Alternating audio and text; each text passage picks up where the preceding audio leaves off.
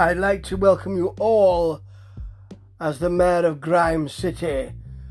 We're here to celebrate the recent arrival of a new truck full of used prophylactics on Landfill Lane and an enormous dumping of soiled nappies on Scab Street. I mean, I'm sure that's not the way it goes, but this is an album called Welcome to Grime City, and it is by um, the great band Grande Royale. Not Grand Royal, Grande Royale. There's an E on there, so you have to pronounce it that way. Grande Royale, because there is an E on the Grand as well. Grande Royale.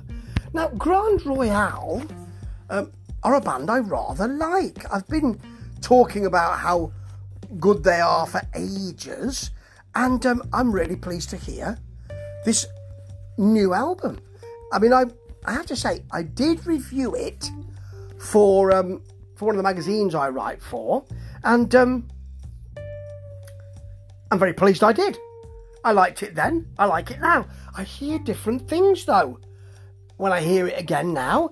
By the way, the band are from um, are from Jönköping in Sweden. They have a kind of uh, 70s Stooges, Detroit, and then a Backyard Babies feel, which, I mean, either of those things are great. Neither of those things disappoint. So tell me, grimy, Backyard Babies, down to the bass in an oddly harmonised, very sweet moment, then it all races back in. It's almost as if they're saying, look, we can do this as well. Back to the rock. It's got sleaze in it, but it's well modulated, and quite a lot of this is. For instance, the kind of boogie with a florid television chorus in Freak Parade. Nothing wrong with that. You got me real good. Bit of glam. You always like a bit of glam on these albums, don't you? And quite right too. Then a piano with a riff, just dancing around each other, enjoying themselves, having a lovely time. And there's almost bubblegum in that melody right in the middle of Status Doom.